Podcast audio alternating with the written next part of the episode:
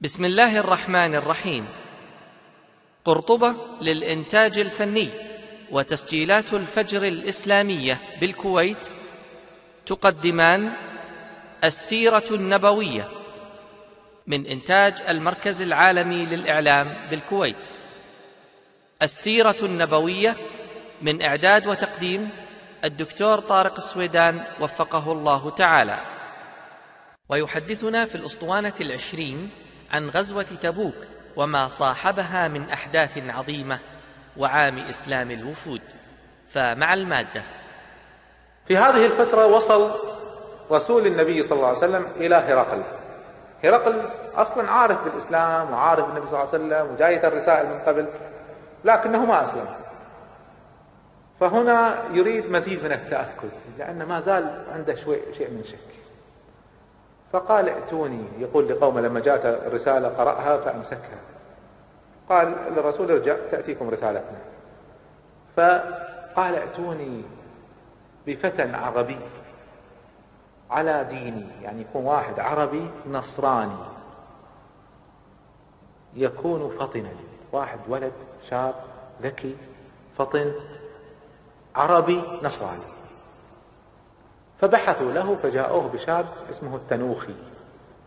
قال تعال أنا أريد أرسلك إلى محمد برسالة وأريدك تنتبه إلى علامات ابحث لي عن هذه العلامات. أريد ذكي حتى ما تفوتها العلامات الرسالة اللي النبي صلى الله عليه وسلم وجهها إلى هرقل يقول فيها بعد السلام على من اتبع الهدى يقول له إني أدعوك إلى جنة عرضها السماوات والأرض. فإن لم تسلم فعليك إثم الأريسيين الفلاحين قومه يعني. فهرقل كان من علماء النصارى أيضا ما كان فقط ملكا كان عالما كان من أحبارهم فيعرف الإنجيل ويعرف العلامات التي في التوراة والإنجيل. فقال للتنوخي انظر لي ثلاث علامات. أول علامة انظرني هل يذكر رسالته لي؟ الرسالة اللي أرسلها لي هل يذكرها؟ والأمر الثاني انظرني هل يذكر الليل؟ الليل هل يشير إلى الليل؟ والعلامة الثالثة انظر لي علامة في ظهره بين كتفيه شوف لي في علامة على ظهره بين كتفيه فخرج التنوخي معه رسالة هرقل إلى النبي صلى الله عليه وسلم. وصل التنوخي إلى تبوك استقبله النبي صلى الله عليه وسلم. فالرسالة فيها من هرقل عظيم الروم إلى محمد بن عبد الله. وسلم عليه ثم قال له دعوتني إلى جنة عرضها السماوات والأرض. فأين السماوات والأرض هذه؟ إذا الجنة عرضها السماوات والأرض. فأين النار؟ فالنبي صلى الله عليه وسلم لما قرأ الرسالة سأل التنوخي قال ما فعل هرقل برسالتي؟ هذه العلامة الأولى الآن تبين. ذكر رسالته. قال أمسكها. فقال النبي صلى الله عليه وسلم أما كسرى فمزقها فمزق الله ملكه. وأما هرقل فأمسكها فأمسك الله ملكه. ولا يزال الناس يجدون بأسه ما دام في الحياة خيرا. ثم إن النبي صلى الله عليه وسلم قرأ الرسالة دعوتني إلى جنة عرضها السماوات والأرض فأين النار؟ فقال النبي, صلى الله عليه وسلم سبحان الله أين الليل إذا جاء النهار؟ فإذا هي العلامة الثانية. الآن العلامة الثالثة صعبة أن يرى علامة على ظهر النبي صلى الله عليه وسلم بين كتفيه معناها لازم النبي صلى الله عليه وسلم يكون ما هو لابس؟ وهذا صعب. فظل التنوخي ما رجع. قال أذن لي أبقى. فبقي. قال أذن لي أبقى. فبقي. النبي صلى الله عليه وسلم خلال الفترة باستمرار يلتقي مع التنوخي يعرض عليه الإسلام يشرح الإسلام. شاف فيه الذكاء والفطنة. ولد فعلا هكذا تبدو عليه علامات الذكاء والفطنة. فالنبي صلى الله عليه وسلم حرص عليه لذكائه وفطنته وفصاحته ولغته يعني شيء يسر. فالنبي صلى الله عليه وسلم حرص عليه حرص خاص ويستقبله ويجتمع معه ويعرض عليه بنفسه. ثم النبي صلى الله عليه وسلم بعد كم يوم عرض عليه الإسلام قال له يا تنوخي الإسلام ما يخفى على أحد أسلم. فقال التنوخي إنما أنا رجل من قومي إذا أسلموا أسلمت. فقال صلى الله عليه وسلم إنك لا تهدي من أحببت. كان حريص عليه ويبذل جهد خاص معه ما أسلم الهداية من عند الله عز وجل. حتى الرسول صلى الله عليه وسلم على عظمته وحسن دعوته ما استطاع يجعل يسلم. فهذا الأمر ليس بأيدينا بيد الله عز وجل. ظل التنوخي يحاول يشوف هالعلامة الثالثة. ما هو قادر.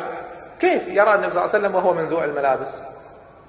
فلما تأخر والنبي صلى الله عليه وسلم شعر أنه متأخر ناداه قال يا تنوخي تعال. فجاء. فالنبي صلى الله عليه وسلم أخذ الثوب اللي على ظهره ونزله. قال انظر. جاي تشوف العلامة؟ انظر. فرأى فإذا خاتم النبوة العلامة التي ذكرناها عدة مرات سابقا. فرآها التنوخي فرجع. أخبر هرقل بكل العلامات. هرقل الآن تأكد أن هذا نبي. خلاص. هذا هو كل العلامات التي يبحث عنها كلها موجودة. فجمع. قومه. قال تعلمون جاءنا جيش محمد؟ قالوا نعم استعددنا له. جيش الروم بدأ يستعد للخروج لقتال المسلمين في تبوك. فهنا هرقل اجتمع مع قادة الجيش مع قادة الروم. قال لهم اسمعوا مني. والله تعلمون علمي بالإنجيل وعلمي بالتوراة. قالوا نعم.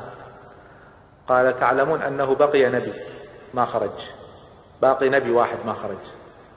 ووالله لقد انطبقت كل العلامات عليه. فإني أدعوكم أن تؤمنوا به. أسلم. فأبوا رفضوا الإسلام. قالوا لا ما نسلم. قال إذا أدعوكم إلى أمر ثاني. إذا ترفضون الإسلام هذا نبي ما أحد يستطيع أن يقاتله. فأدعوكم إلى أمر ثاني. قالوا ما هو؟ قال ندفع له الجزية. قالوا عيب نحن أعظم دولة في العالم. ندفع الجزية؟ كيف؟ ماذا يقول عنا الناس؟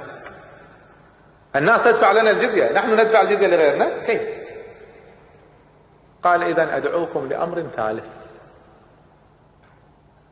وليس عندي غيره. قالوا ما هو؟ قال لا تقاتلوه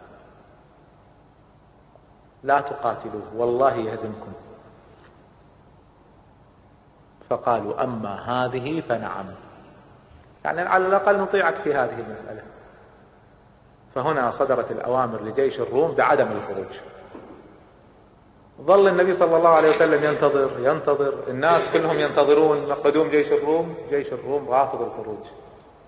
لهذا السبب. هذا الذي دفع جيش الروم لعدم الخروج. فأرسل له قال له والله لو بقيت في مكانك سنة والله ما ما نخرج لك أنت ما نقاتلك. النبي صلى الله عليه وسلم اكتفى بهذا الأمر. بقي في تبوك بضعة عشر يوما. حتى سمع الناس كلهم أنه وصل إلى تبوك. تبوك خاضعة للروم أصلا. وسيطر عليها واحتل المناطق التي حواليها وانتظر جيش الروم وجيش الروم رافض أن يقابله. فانتشر الخبر الخبر أن بنو الأصفر بني الأصفر خافوا من محمد. فاكتفى النبي صلى الله عليه وسلم بهذا وتحقق المطلوب أنه أرهب الروم وأسمع الناس بهذا الأمر. فعندها أمر النبي صلى الله عليه وسلم بالرجوع أمر بالرجوع إلى المدينة بعد ما حقق الهدف المقصود أن هذه الدعوة ليست فقط للعرب وإنما للروم وحقق الأمر بأنه رهبة المسلمين ومكانة المسلمين صارت من الدرجة حتى أن ملك الروم يخافون وهذا فيه معنى عظيم وهذا من أسباب مجيء الوفود. الناس لما شافوا أن الروم يخافونه عرفوا مكانة الإسلام ومكانة النبي صلى الله عليه وسلم. رجع النبي صلى الله عليه وسلم في الطريق حدثت عدة أشياء. من أول الأمور في عودتهم النبي صلى الله عليه وسلم أول ما خرج قال أرسل يخبر كل الجيش وانتشر الخبر في كل الجيش قال إنا سنمر على وشل. فمن سبقنا إليه فلا يأخذ منه شيئا حتى آتيه. الوشل هو الحجر الذي ينقط ماء ينزل منه الماء. ما هو كبير؟ ما هو كثير؟ ماء قليل ينزل منه يصب صب قليل. قال سنمر على وشل. مكان حجر ينزل منه الماء بشكل قليل لا أحد يلمسه لا أحد يأخذ منه شيء حتى آتيه. صار الجيش مجموعة من المنافقين تقدموا الجيش وصلوا الوشل فأخذوا الماء الذي فيه. جمعوا الماء الذي فيه وأخذوه لأنفسهم. وصل النبي صلى الله عليه وسلم وإن الماء المتجمع كله مأخوذ والوشل ينقى التنقيط. فقال لعنهم الله لعنهم الله. أما أمرت أنه من سبقني لا يأخذ منه شيئا. ثم إن النبي صلى الله عليه وسلم أمر بالماء جابوا له ماء فأخذ يتوضأ ويصب على هذا الوشل والناس تنظر يقولون فسمعنا له قرقعة كقرقعة الرعد صوت كأنه انفجار. ثم انشق الحجر وبدأ الماء يصب منه عين عين ماء تصب. فالنبي صلى الله عليه وسلم قال لعنهم الله والله لو تركوه لكان نهرا يجري في الجزيرة. لكن ما تركوا والله لئن بقيتم لترين هذا الوادي أخصب ما بين يديه وما خلفه. فمزارع تبوك وكذا وما حواليها من هذا الوشل لو تركوه لكان نهرا في الجزيرة. فهذا من الأحداث التي حدثت في طريقهم. في الطريق أبو رهم رضي الله عنه يقول إحنا ماشيين في الطريق بدأ يزاحم النبي صلى الله عليه وسلم. بدأ يزاحم النبي صلى الله عليه وسلم يقول أنا نعسان. ومع نعاسي دابتي قرب دابة النبي صلى الله عليه وسلم يقول ما حسيت إلا أسمع صوت حس. التفت وإلا أنا دابتي تحك رجل النبي صلى الله عليه وسلم. فجرحت رجل, رجل النبي صلى الله عليه وسلم. فضربه النبي صلى الله عليه وسلم بالصوت. استيقظ.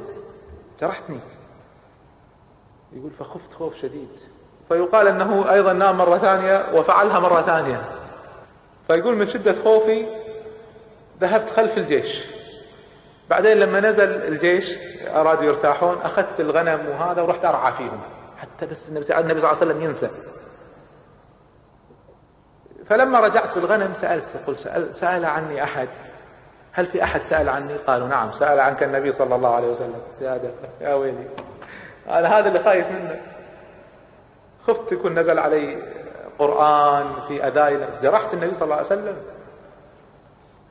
فجاء جاءوا به للنبي صلى الله عليه وسلم. ويقول وأنا خايف. خايف من أني آذيت النبي صلى الله عليه وسلم. فقال له النبي صلى الله عليه وسلم يا أبا رهم آذيتني. جرحتني عورتني فقال له يا رسول الله استغفر لي. قال يا أبا رهم ضربتك بالصوت. فخذ الصوت واضربني. أنت ما كنت تقصد. شوف أدب النبي صلى الله عليه وسلم وخلقه. أنت ما تقصد. وأنا ضربتك ما مفروض ما هو مفروض أضربك. فخذ الصوت واضربني. قال لا والله هي لك يا رسول الله. فالنبي صلى الله عليه وسلم أمر أن يعطى شيء من المال وشيء من الغنمات. يقول فهذا أول مال أكتسبه. أول مرة يصير عندي شيء. يقول فما زلت أجد البركة في ذلك المال. ثم أن النبي صلى الله عليه وسلم قال يا أبا رهم من تخلف؟ فذكرت له كذا كذا. قال من تخلف من من قومك من غفار؟ فذكرت له. قال الطول في قوم طوال عندكم ما أراهم؟ قال تخلفوا يا رسول الله. قال وقوم قصر سمر. قال ما عندنا قوم قصر سمر. قال بلى عندكم قوم قصر. شوف دقة النبي صلى الله عليه وسلم ثلاثين ألف. يتذكر هؤلاء الناس الآن تعرف عليهم. فقال هؤلاء القصر السمر معكم كانوا. أين هم؟ قال يا رسول الله هؤلاء ليسوا من غفار. هؤلاء من أسلم من حلفائنا كانوا معنا. قال إيه. ثم إن النبي صلى الله عليه وسلم قال إن أعز أهلي أن يتخلفوا عني المهاجرين. والأنصار وغفار وأسلم. هؤلاء أعز الناس يعني أثقل شيء على نفسه أن يتخلف هؤلاء لمكانتهم عندي. فالنبي صلى الله عليه وسلم كأنه يريد يوصل رسالة للذين تخلفوا أن أنتم مكانتكم أكبر من أن تتخلفوا. فيؤدبهم النبي صلى الله عليه وسلم يعلمهم من خلال مثل هذه الرسائل. صار الجيش يقول عبد الله بن مسعود رضي الله عنه يقول فنزلنا منزل في الليل بدأت أسمع صوت الحفر. أسمع صوت حفر. يقول فقمت. رحت إيش الحفر هذا بنص الليل؟ إحنا في الطريق. فإذا قبر يحفر. فإذا عبد الله ذو البجادين رضي الله عنه قد مات. والذي يدفنه الرسول صلى الله عليه وسلم وابو بكر وعمر. إيش المكانة هذه؟ النبي صلى الله عليه وسلم في القبر والذي ينزل ذو البجادين أبو بكر وعمر. ويدفنه النبي صلى الله عليه وسلم بنفسه. ويقول صلى الله عليه وسلم يقول عبد الله بن مسعود فسمعت النبي صلى الله عليه وسلم يقول اللهم إني قد أمسيت راضيا عنه فارض عنه. فقال عبد الله بن مسعود يا ليتني كنت صاحب الحفرة. أي موتة هذه؟ اللي النبي صلى الله عليه وسلم يقول أنا راضي عنه ويدفن بنفسه معه أبو بكر وعمر. ذو البجادين هذا كان يؤذى في المدينة في مكة. فلما جاء يهاجر ما عنده شيء إلا بجاد. البجاد مثل مثل الحاف من الصوف الخشن. ما عنده إلا الحاف. ملابس ما عنده. فاتزر باللحاف هذا. ما عنده شيء على صدره يغطيه بس على على تحته على أسفله. فأخذ البجاد وقطعه نصفين نصف اتزر فيه ونصف غطى فيه كتفيه. فسمي ذو البجادين خرج ما عنده إلا هذا مهاجر في سبيل الله. فانظر مكانته رضي الله عنه وهكذا كانت موته ودفن في الطريق ما بين تبوك والمدينة. صار الجيش. النبي صلى الله عليه وسلم مر على عقبة. العقبة هي الهضبة مثل مكان مرتفع. ليس بالجبل وليس بالتل وإنما بينهما وصلب مرتفع وله حافة شديدة. فالنبي صلى الله عليه وسلم أمر أن ما أحد يتبعه. قال لا يتبعني أحد. وأخذ معه اثنين من الصحابة عمار بن ياسر وحذيفة بن اليمان. قال فقط هذول الاثنين يخرجوا معي وأسرع النبي صلى الله عليه وسلم أمام الجيش. حتى وصل العقبة فصعد على بعيره ومعه عمار على بعير وحذيفة على بعير وصعدوا على العقبة. ووقف النبي صلى الله عليه وسلم ينظر إلى الجيش يمر أمامه. يستعرض الجيش حتى يتأكد من حسن انضباط الجيش. هنا مجموعة من المنافقين من بني تميم اللي أسلموا حديثا. ما زالوا على على الكفر أظهروا الإسلام فقط. فقالوا والله لن تجدوا الرجل على حاله هذا. أول مرة ينفرد. دائما حواليه ناس. الآن ما معاه إلا اثنين. فدعونا نصعد على العقبة ونزحمه عليها. فنلقيه من العقبة يسقط فيموت. وفعلا اجتمع أربعة عشر رجل من بني تميم. وتلثموا وذهبوا إلى العقبة. وأخذوا يصعدون على العقبة.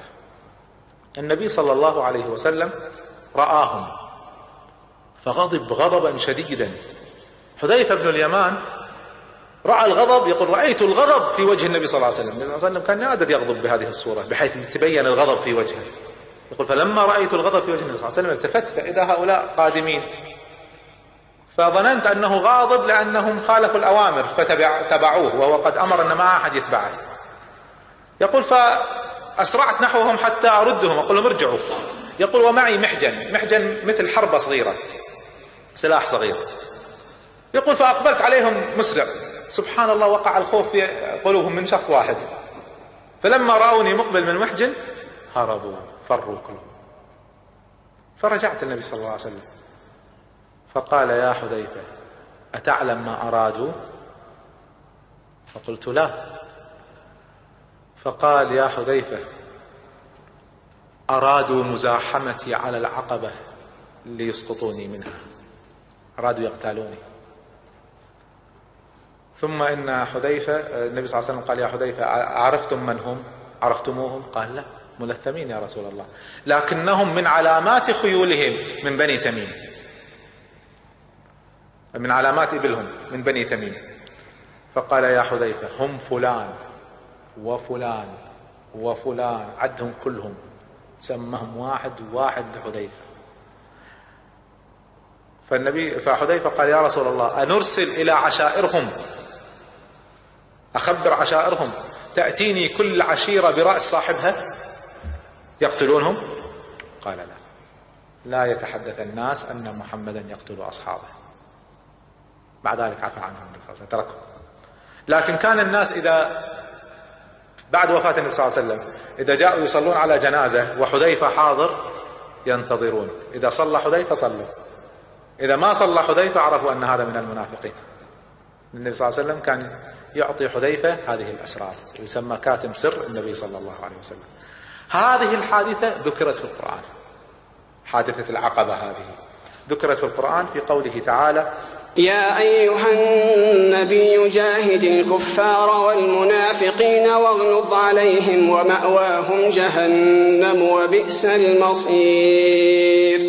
يحلفون بالله ما قالوا ولقد قالوا كلمة الكفر وكفروا بعد إسلامهم وهموا بما لم ينالوا. هموا بإسقاط النبي صلى الله عليه وسلم من العقبة ولم ينالوا ذلك. فهذه الآية نزلت فيهم إلى آخر الآيات. سار النبي صلى الله عليه وسلم إلى أن وصل إلى آخر منزل للجيش قبل وصولهم إلى المدينة. هنا أرسل النبي صلى الله عليه وسلم مالك ابن الدخشم ومعن ابن عدي. اثنين من الأنصار من الصحابة الكرام رضي الله عنهم بمهمة غريبة جدا. أول مرة يفعلها النبي صلى الله عليه وسلم. أرسلهم قبله يسبقونه إلى المدينة ليحرقوا واحد من مساجد المدينة. هذا المسجد بناه المنافقون. المنافقون قبل تبوك بدأوا يتشاورون في أمرهم كيف نفعل؟ وأعدادهم كبيرة كانت في المدينة. أرسل لهم أبو عامر اللي يسمونه الراهب ويسمى الفاسق. ذكرنا قصة عدة مرات سابقا. هو الذي حفر الحفر في أحد. والحفرة التي سقط فيها النبي صلى الله عليه وسلم كانت من حفر أبي عامر هذا كان في الشام. فأرسل لهم أبو عامر. قال لهم ابنوا مسجد. وأنا سأظهر, سأظهر الإسلام سآتي كأني مسلم. ويكون هذا المسجد مكان لنا. منه ننشر أمرنا؟ فيريدون مركز مقر ينطلقون منه لأن العمل بدون مقر ما يكون له قيمة كبيرة. فرتبوا أمورهم ليبنوا هذا المسجد انتظارا لمجيء أبي عامر. وفعلا بني المسجد وانتهى بناء المسجد مع دخول غزوة تبوك. فأرسلوا للنبي صلى الله عليه وسلم قالوا يا رسول الله المسجد بني عندنا فنريدك أن تصلي فيه. لتحدث البركة ويصلي الناس فيه. فقال لهم النبي صلى الله عليه وسلم الآن أنا مشغول في تبوك لما أرجع يحدث الله أمرا فخرج النبي صلى الله عليه وسلم ولم يصلي فيه. فجاءت جاء الوحي من الله عز وجل أن هذا مسجد ضرار. ليس مسجد للتقوى وإنما مسجد للإفساد مسجد لمحاربة هذا الدين. فأرسل النبي صلى الله عليه وسلم مالك بن الدخشم ومعن بن عدي لإحراق مسجد الضرار. فعلا توجه الرجلان رضي الله عنهما سبق الجيش وصل المدينة طلق فورا لهذا المسجد وأشعلوا فيه النار. المنافقين يحاولون يوقفونهم. قالوا هذه أوامر النبي صلى الله عليه وسلم إن إحنا نحرق هذا المسجد. وفعلا حرق هذا المسجد. يقول الله عز وجل عن هذا المسجد والذين اتخذوا مسجدا ضرارا وكفرا وتفريقا بين المؤمنين. هو شكل مسجد لكنه مكان إفساد. لأن ما بني على نية صالحة بني على نية سيئة. وارصادا يعني انتظارا لمن حارب الله ورسوله. اللي هو من؟ أبو عامر الفاسق. ولا يحلفن إن أردنا إلا الحسنى. سيحلفون ما أردنا إلا الخير. والله يشهد إنهم لكاذبون. هذه الشهادة من الله عز وجل. لا تقم فيه أبدا. لمسجد أسس على التقوى من أول يوم أحق أن تقوم فيه. مسجد قباء أولى من هذا المسجد. فيه رجال يحبون أن يتطهروا والله يحب المطهرين. آفمن أسس بنيانه على تقوى من الله ورضوان. خير أم من أسس بنيانه على شفا جرف هار. شفا جبل من هار.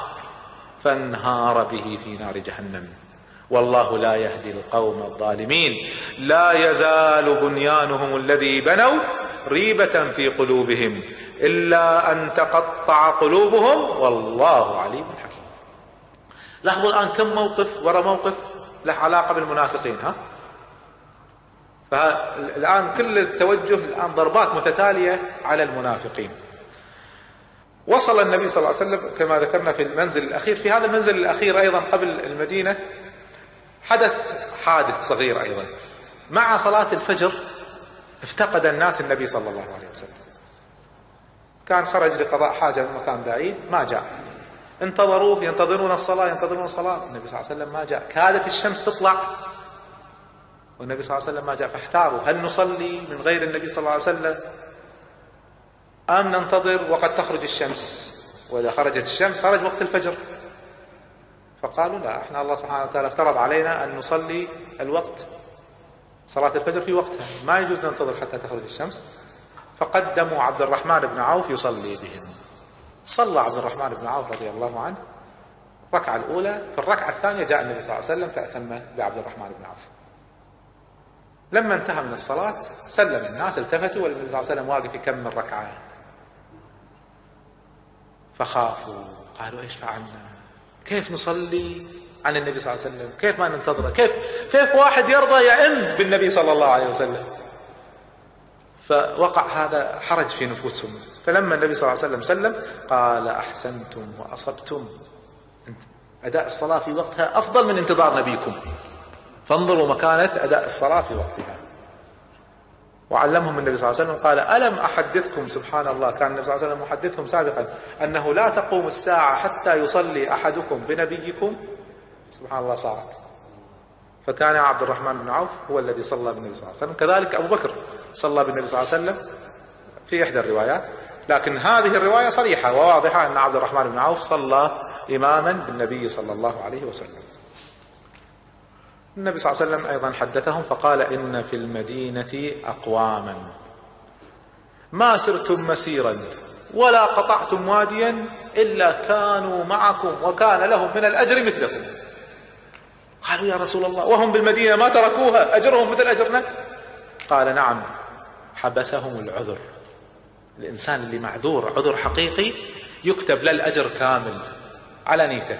ما ينقص ذلك من أجره شيئا.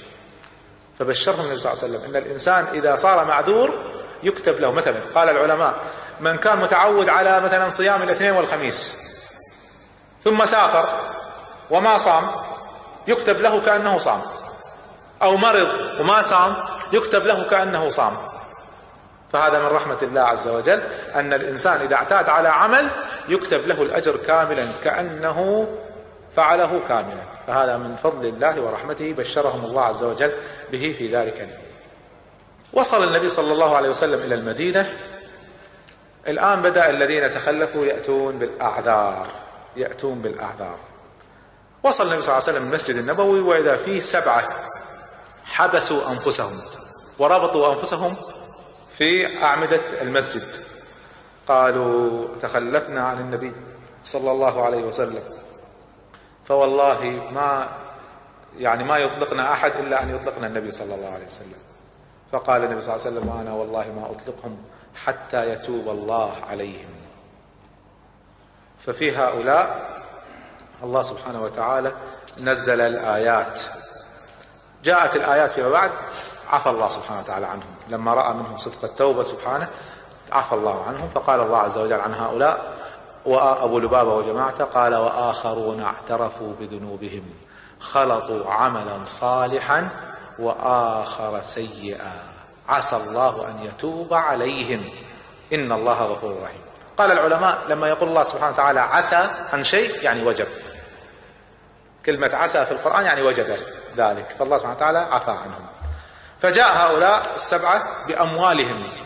قالوا يا رسول الله الذي جعلنا نتخلف هذه الأموال انشغلنا بها. فإن من توبتنا أن نتخلى عن كل أموالنا. هذه الأموال التي كانت سببا في تخلفنا سنتخلى عنها. فقدموها. كل أموالهم جابوها للنبي صلى الله عليه وسلم. قال هذا من توبتنا. فالنبي صلى الله عليه وسلم قال ما أمرت أن آخذ أموالكم. أمرت أن أطلقكم. فكانوا يلحون. قالوا يا رسول الله خذ أموالنا. هذه السبب الفتنة. فما زالوا يلحون فنزلت الآية خذ من أموالهم صدقة تطهرهم وتزكيهم بها وصل عليهم إن صلاتك سكن لهم والله سميع عليم. فالنبي صلى الله عليه وسلم أخذ من أموالهم. قال ما ما أمرت أن آخذ كل أموالكم. أمرت أن آخذ من أموالكم. فأخذ من أموالهم وأرجع لهم الباقي فكانت هذه توبة الله سبحانه وتعالى عليه. جاء المنافقين يعتذرون النبي صلى الله عليه وسلم كل واحد يعتذر يعتذر واضحة الأعذار واحدة ثم جاء كعب بن مالك رضي الله عنه في قصة عجيبة مروية في البخاري وغيره. كعب بن مالك جاء للنبي صلى الله عليه وسلم يقول فكرت. فقلت والله ما ينجيني إلا الصدق. الكذب ما في فائدة منه الكذب يؤذي الإنسان. فجاء للنبي صلى الله عليه وسلم يقول فأتيت إليه. فنظر إلي فتبسم تبسم المغضب. ابتسامة واحد زعلان. فقال ما أخلفك؟ فقلت والله يا رسول الله ما كنت أكثر مالا من اليوم الذي تخلفت عنك فيه.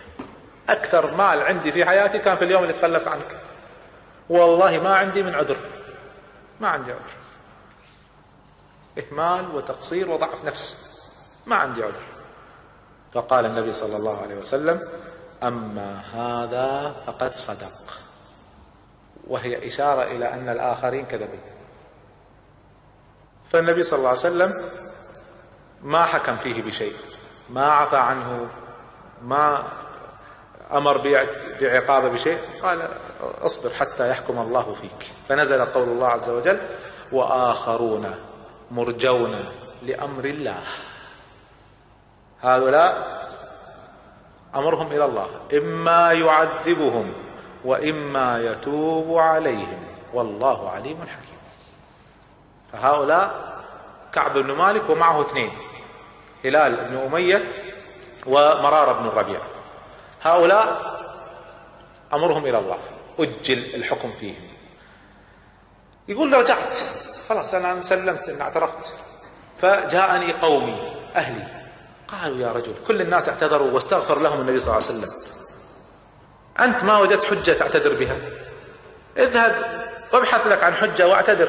إذا استغفر لك الرسول صلى الله عليه وسلم الله يغفر لك. يقول فما زالوا يحرضوني على هذا الأمر حتى نويت أن أرجع. وقد أوتيت جدلا. يعني عندي من اللسان ما يعطيني الحجج وال والأدلة التي تنقذني في أي موقف. تقنع اي إنسان عندي حجة.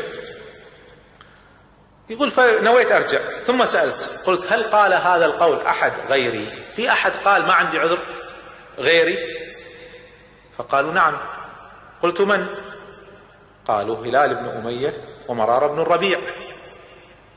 فقال فذكر رجلين ذكروا رجلين من أهل بدر.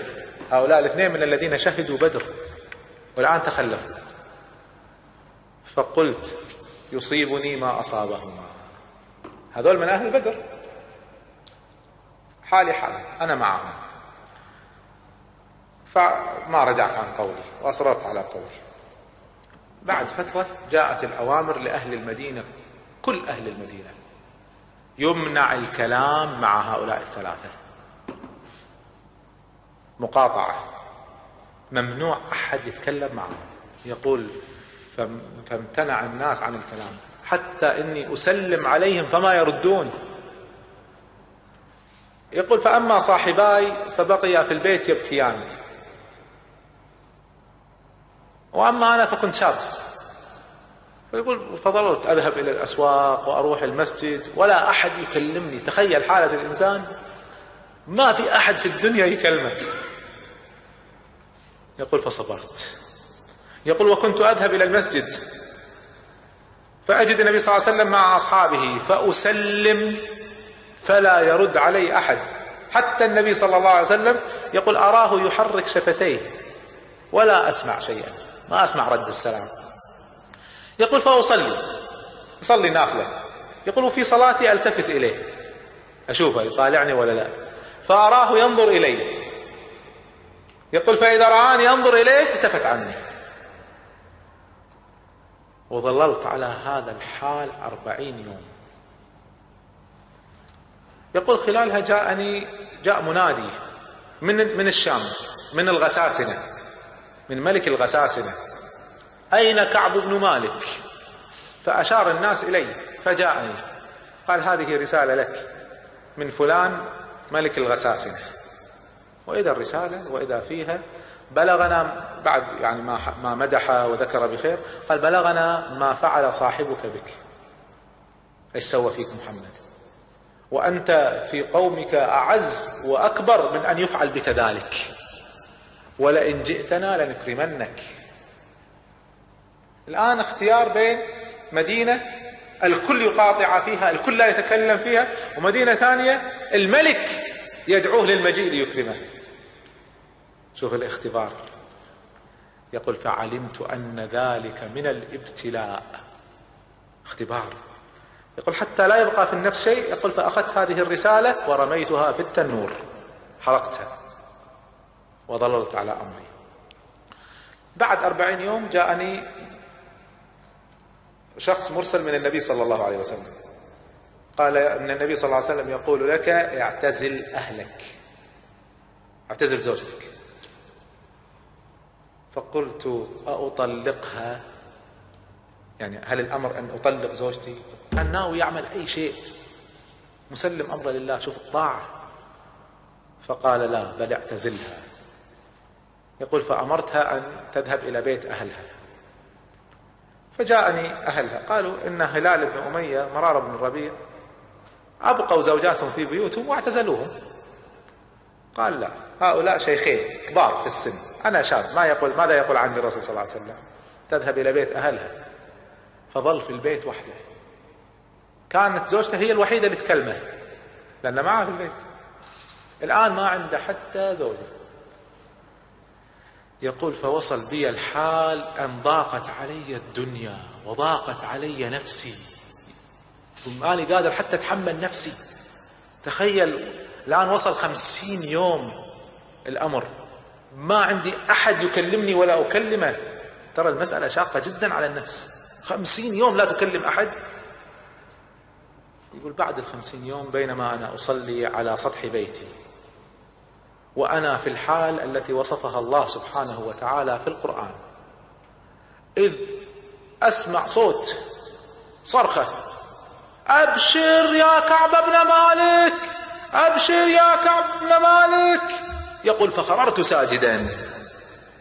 وإذ رجلين جايين واحد على فرس والثاني ماشي. جاءت الآيات بالتوبة علينا. فهؤلاء جايين يبشروني. فكل واحد يريد يسبق عشان يبشرني أول. فالذي ماشي شعر أن اللي راكب الفرس سيسبقه فصعد على تل وبدأ يصرخ حتى يوصل صوته قبل. يقول فأعطيته البشارة والله ما عندي إلا الثوب اللي علي ما عندي شيء. يقول فأعطيت الثوب اللي علي يقول تسلفت ثوب من أهلي. سلفت ثوب من أقاربي ولبسته وأعطيت الثوب اللي علي هذا بشارته يقول فسرت نحو المسجد والناس مزدحمة علي. يقول هكذا من أخروني من الزحام. كل واحد جاي يبارك لي. مبارك عليك توبة الله. مبارك عليك التوبة يا كعب بن مالك. مبارك عليك التوبة. انظر المباركة على إيش؟ شيء غريب. يقول حتى وصلت المسجد ولا أكاد من شدة الزحام من كثر الناس ما هي مزدحمة علي ماني ماني قادر أوصل. يقول فدخلت المسجد فإذا النبي صلى الله عليه وسلم بين كبار الصحابة. يقول جالس فقط مع كبار الصحابة. يقول فسلمت فسلموا. يقول فقام طلحة ابن عبيد الله فوالله ما أنساها له. شوف الإنسان اللي يشعر أن هذا قدر تقدير خاص وكانت له يعني اهتمام خاص ترى يترك أثر في النفس. يقول فقام ما قام غيره. يقول فوالله ما أنساها لطلحة. يقول فقام إلي فاعتنقني وهنأني بتوبة الله. ثم إن النبي صلى الله عليه وسلم قال أبشر يا كعب بن مالك. أبشر بخير يوم مر عليك منذ ولدتك أمك.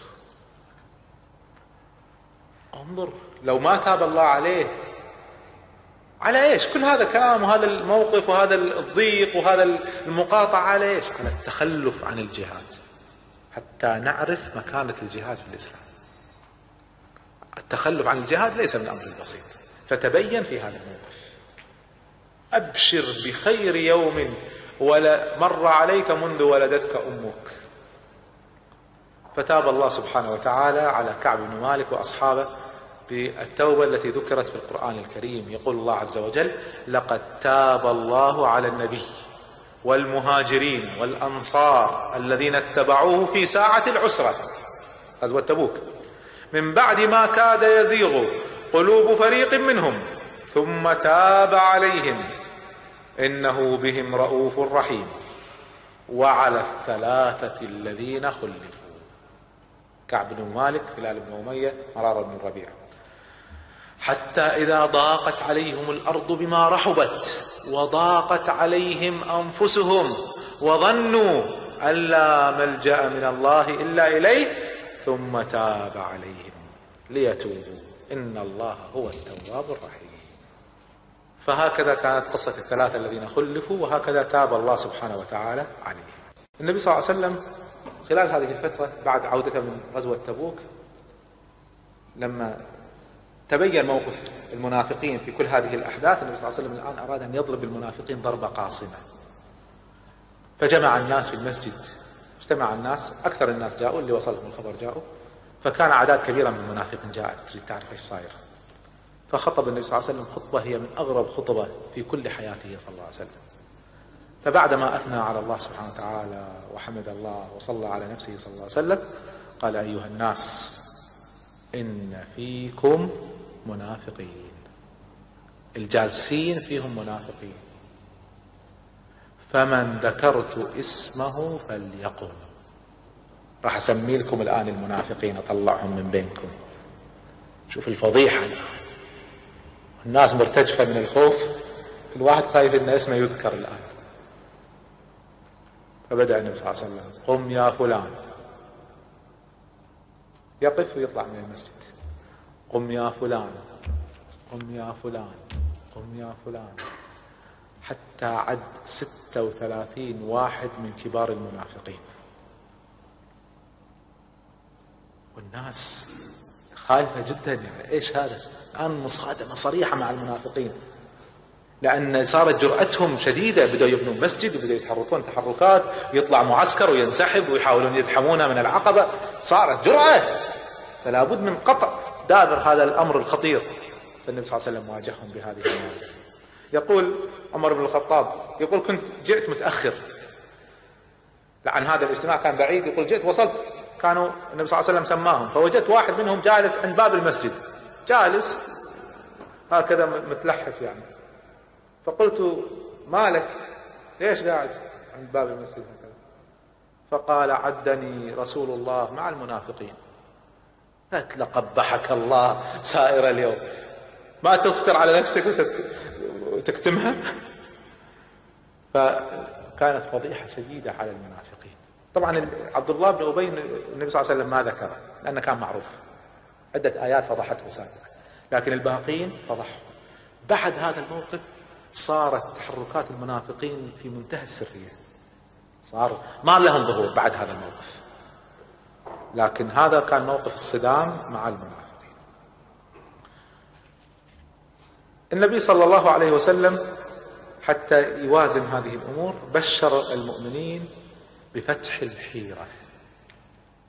بعد ما صادمهم قال لهم رأيتم هؤلاء؟ ما لهم قيمة. أنتم لكم النصر أنتم لكم الفتوح. فبشرهم النبي صلى الله عليه وسلم بفتح الحيرة. قال والله لكاني أنظر إلى قصورها. وهي تفتح. ولكأني أنظر إلى باب الحصن وهو يفتح. وأول من يخرج منه الشيماء بنت نفيلة. أول وحدة تخرج. أسيرة. أول من يخرج. هذه الشيماء بنت نفيلة الأزدية.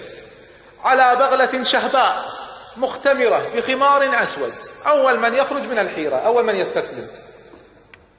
شوف يعني يصور لهم الفتح ويقول لهم الباب يفتح وفلانة تطلع وخلاص اطمئنوا الفتح بايديكم فواحد من الصحابة اللي الإيمان مستقبل قلبه عارف أن هذا أمر ما دام ذكره النبي صلى الله عليه وسلم سيتحقق. فوقف وقال كلمة غريبة قال يا رسول الله هذه الشيماء اجعلها لي. خلها لما يصير توزيع الغنائم تكون نصيبي. قال هي لك.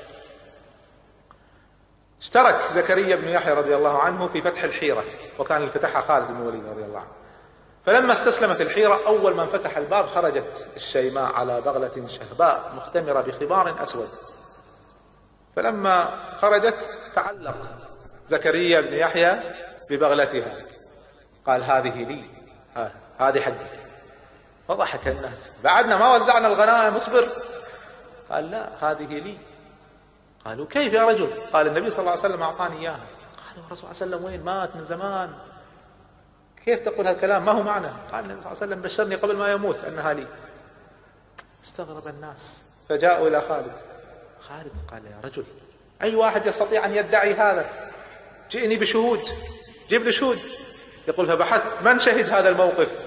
فلم أجد إلا اثنين محمد بن مسلمة ومحمد بن بشر. شهد الموقف. فجاءوا لخالد قالوا نعم نشهد أن النبي صلى الله عليه وسلم أعطاه إياها. قال خذها هي لك. فاستسلمت الحيرة خرج عبد المسيح ابن نفيلة أخو الشيماء. فجاء. الآن عبد المسيح استسلم بالصلح. هذه أخذت سبية. فيريد يرجع أخته. فجاء لزكريا بن يحيى. قال يا زكريا أرجع لي أختي. قال لا. قال أدفع لك ما تشاء. قال والله ما أعطيك إياها حتى تدفع لي عشرمائة درهم. عشرمائة درهم ألف درهم مبلغ زهيد. فقال عبد المسيح استغرب قال هذه ألف درهم خذها. فأطلق. فالناس جاءوا يعاتبون زكريا. قالوا يا رجل كيف أطلقتها بألف درهم؟ والله لو طلبت مئة ألف. لا أعطاك. قال سبحان الله وهل في الأرقام أكثر من عشرمائة هذا حدك. عشرمائة آخر شيء. انظر البساطة. هؤلاء ناس لا يعرفون الحساب ما عندهم تكنولوجيا ما عندهم. لكن الإيمان الذي استقر في النفوس والجهد البشري الذي متاح. بذلوا ما يستطيعون. فبالإيمان وبالجهد المتاح فتحوا الدنيا. ولا هؤلاء عندهم الألوف المؤلفة من الأموال والعتاد والقوة ما استطاعوا يقفوا أمام المسلمين. فالمسألة هي بالصدق مع الله عز وجل. إن تنصروا الله ينصركم. فتبدى في هذا الموقف. يتعلم المسلمون من هذا. لما صارت هذه المواجهة مع المنافقين وصارت وأحرق مسجد الضرار وبدأ الضغط على المنافقين اشتد الأمر على عبد الله بن أبي بن سلول. فقالوا فمات غم غما. من شدة الهم والغم مات عبد الله بن أبي بن سلول بعد هذا الموقف. فلما شعر بالوفاة طلب أن يأتيه النبي صلى الله عليه وسلم. قال خل يأتيني في البيت. فجاءه النبي صلى الله عليه وسلم وهو على فراش الموت دخل النبي صلى الله عليه وسلم وإلا عبد الله بن أبي بن سلول ماذا قاعد يتكلم؟ يقول أين حلفائي من يهود؟ يا ليتهم كانوا معي. هذا مسلم. يدعي الإسلام اللي يشوف المنافق. يقول أين هم ينصروني؟ أين هم يعزوني؟ أين هم يرفعوا شأني؟ وين؟ تألم على اليهود. فقال له النبي صلى الله عليه وسلم دخل شاق في هذا الموقف. قال أما نهيتك عن حب يهود؟ فقال قد أبغضهم أسعد بن زرارة فما نفعه ذلك. أسعد بن زرارة من الأنصار. كره اليهود؟ ما نفعه. اليهود ينفعون. فالنبي صلى الله عليه وسلم غضب منه فهذا قال يا محمد يا رسول الله ليس هذا موقف عتاب. شايفني الحين ميت أنا. أنت زي ميت قاعد تتكلم عن اليهود. لكن هكذا النفاق في قلبه أعوذ بالله. فقال يا محمد إذا أنا مت فكفني بقميصك هذا. القميص اللي أنت لابسه اجعل الكفن مالي. وأنت صلي علي لا تخلي أحد ثاني يصلي عليه. فقال لك ذاك. مات عبد الله بن أبي بن سلول. فجاء النبي صلى الله عليه وسلم جمع الناس ليصلي عليه. وقفوا ليصلوا عليه. النبي عمر بن الخطاب جاء النبي صلى الله عليه وسلم قال يا رسول الله لا تصلي عليه. هذا منافق معروف أمر ظاهر. كيف تصلي عليه؟ قال دعني يا عمر. قال يا رسول الله لا تصلي عليه هذا منافق. قال إن الله خيرني. فقال استغفر لهم أو لا تستغفر لهم. فأراد أن يصلي عليه أراد النبي صلى الله عليه وسلم يكبر جاء عمر فجر النبي صلى الله عليه وسلم. قال يا رسول الله لا تصلي عليه هذا منافق لا تصلي عليه. إن الله قد نهاك. فقال إن تستغفر لهم سبعين مرة فلن يغفر الله لهم. فقال يا عمر سأستغفر له أكثر من سبعين. شوف رحمة النبي صلى الله عليه وسلم. قال سأستغفر له أكثر من سبعين. لعل الله يغفر. شوف مع كل الأذى الذي فعله بالنبي صلى الله عليه وسلم مع كل هالمواقف مع أنه هو الذي تكلم في عرض النبي صلى الله عليه وسلم. شوف الرأفة والرحمة.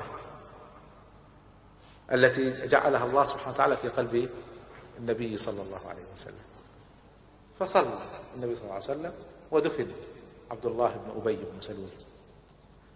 ونزلت الآيات نزلت الآيات تؤيد موقف عمر بن الخطاب رضي الله عنه. يقول الله عز وجل استغفر لهم أو لا تستغفر لهم إن تستغفر لهم سبعين مرة فلن يغفر الله لهم. ذلك بأنهم كفروا بالله ورسوله. والله لا يهدي القوم الفاسقين. ولا تصل على أحد منهم مات أبدا. ولا تقم على قبره. إنهم كفروا بالله ورسوله وماتوا وهم فاسقون. ولا تعجبك أموالهم وأولادهم. إنما يريد الله أن يعذبهم بها في الدنيا. وتزهق أنفسهم وهم كافرون. فكان تأييد لموقف عمر بن الخطاب أن هذا لا يصلى عليه. يقول عمر بن الخطاب يقول كل هذا ما تعجبت منه وإنما تعجبت من جرأتي على النبي صلى الله عليه وسلم. كيف جررته؟ كيف كنت جريء إلى هذه الدرجة أني أجر الرسول؟ يقول تعجبت من جرأتي عليه. لكن كأن الله سبحانه وتعالى يريد شيئا. انتهت غزوة تبوك وجاء بعد ذلك في نهاية هذا العام التاسع جاء موسم الحج فأرسل النبي صلى الله عليه وسلم أبا بكر الصديق أميرا على الحج. خرج أبو بكر الصديق للحج وخرج معه أعداد غير كبيرة من الناس. في الطريق بينما أبو بكر الصديق في الطريق نزلت سورة التوبة على النبي صلى الله عليه وسلم ونزلت ليست كل السورة وإنما بعض الآيات المتعلقة بما فيه علاقة بالحج نزلت بسرعة لتعطي بعض الأحكام الرئيسية اللي مطلوب تبليغها في الحج. ولذلك يقول العلماء من سرعة نزولها لم يأتي بها البسملة. وقيل أن البسملة ليست فيها لأن فيها مفاصلة وشدة مع الكفار فليس فيها رحمة. ليس فيها رحمة على الكفار والبسملة فيها الرحمة. بسم الله الرحمن الرحيم. وهذا موقف لا تنبغي فيه الرحمة. فلما نزلت هذه الآيات قال النبي صلى الله عليه وسلم والله ما يبلغها إلا رجل من أهلي. فأمر علي بن أبي طالب قال اذهب وبلغ هذه الآيات. وأعطاه مجموعة من الأحكام المبنية على هذه الآيات يبلغها. فخرج علي بن أبي طالب رضي الله عنه فأدرك أبا بكر في الطريق وجده في الطريق. فقال له أبو بكر أأمير أم مأمور؟ قال بل مأمور. يعني أنت جاي أمير على الحج ولا مأمور؟ قال مأمور لكن عندي آيات وأحكام أبلغها. فكان أبو بكر الصديق كلما اجتمع الناس أمر علي بن أبي طالب أن يبلغ. ولما خطب أبو بكر الصديق خطبة الحج في عرفة بعد ما انتهى قال قم يا علي. فقام علي وبلغ رضي الله عنه. ثم قال علي فبلغني أن بعض الناس ما وصلهم. يعني لم يحضروا الخطبة. يقول فكنت أمشي فيها بين الناس وأرفع بها صوتي. يقول فظللت أبلغها حتى بح صوتي. الآيات التي بلغها هي مقدمات سورة التوبة. براءة من الله ورسوله إلى الذين عاهدتم من المشركين. الآن هؤلاء المشركين اللي ما اللي اللي في ديار الإسلام. في براءة. إعلان انتهاء العهود انتهاء الهدنة مع هؤلاء الكفار. الناس على أصناف إما صنف عندهم عقد وعهد بينهم وبين المسلمين عقد وعهد فهؤلاء مدتهم إلى انتهاء العقد. الذين ليس لهم عقد ولا عهد فمدتهم أربعة أشهر. بعد ذلك أي مشرك يوجد في جزيرة العرب سيذبح. اللي ما عنده عهد سيذبح بعد أربع شهور. اللي عنده عهد فمدته إلى عهده. اللي يريد يأتي من خارج الجزيرة ليسمع الإسلام عن الإسلام يعطى الأمان يسمع عن الإسلام ثم يخرج. ليس له عهد بعد ذلك. فسيحوا في الأرض أربعة أشهر. واعلموا أنكم غير معجزي الله وأن الله مخزي الكافرين وأذان من الله ورسوله إلى الناس. يوم الحج الأكبر. أن الله بريء من المشركين ورسوله فإن تبتم فهو خير لكم. وإن توليتم فاعلموا أنكم غير معجزي الله وبشر الذين كفروا بعذاب أليم. إلا الذين عاهدتم من المشركين الذين عندهم عهد. ثم لم ينقصوكم شيئا يعني ما نقضوا العقد. ولم يظاهروا عليكم احدا. فأتموا إليهم عهدهم إلى مدتهم. ما يجوز الغدر عندنا. إن الله يحب المتقين. فإذا انسلخ الأشهر الحرم. الحرم ليس رجب وذي القعده وذي الحجه ومحرم وإنما الحرم اللي هي الأربعة أشهر اللي فيها فسحة مهلة للكفار أن يخرجوا من جزيرة العرب أو يسلموا. إذا انتهت هذه الأشهر الحرم فاقتلوا المشركين. حيث وجدتموهم وخذوهم واحصروهم واقعدوا لهم كل مرصد. حصار الآن جزيرة العرب ما يبقى فيها مشرك. يريد النبي صلى الله عليه وسلم الآن يريد الله عز وجل أن يطهر الجزيرة من المشركين. إلا الذين عندهم عهود. فإن تابوا وأقاموا الصلاة وآتوا الزكاة فخلوا سبيلهم. إن الله غفور رحيم. إلى آخر الآية. فجاءت الآيات كلها تشرح هذه المسائل وهذه العقود وتبين الآيات الأخرى تفاصيل هذه المسألة. فأخذ علي بن أبي طالب رضي الله عنه يعلن الأحكام بناء على هذه الآيات وأحكام طلبها منه النبي صلى الله عليه وسلم. يقول فيها كان يصرخ بهذا النداء لا يدخل الجنة إلا نفس مؤمنة. ولا يطوف بالبيت عريان. كان التعري كما ذكرنا مشهور طواف على البيت. لا يدخل البيت عريان. ومن كان بينه وبين رسول الله عهد فعهده إلى مدته. ولا يحج المشركون بعد عامهم هذا. هذا آخر حج يحضره المشركون. السنة القادمة ما يحضر إلا المسلمين. حتى يحج النبي صلى الله عليه وسلم حجة الإسلام ما يشاركها فيها فيه مشرك. ومن لا عهد له فمدته أربعة أشهر. فكانت المفاصلة الآن ليس فقط مع المنافقين صارت المفاصلة الآن أيضا مع الكفار.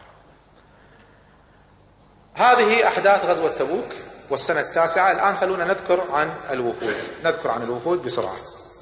من الأحداث قبل قضية الوفود من الأحداث التي حدثت في العام التاسع أن توفيت أم كلثوم بنت النبي صلى الله عليه وسلم. توفيت في شهر شعبان من السنة التاسعة للهجرة توفيت في المدينة ودفنت هناك رضي الله عنها. من الوفود التي جاءت من أهم الوفود وفد بني تميم. بني تميم من القبائل العربية القوية المقاتلة. فجاء وفد برئاسة عطارد بن حاجب والأقرع بن حابس والزبرقان بن بدر وغيرهم. جاءوا وصلوا المدينة الظهر.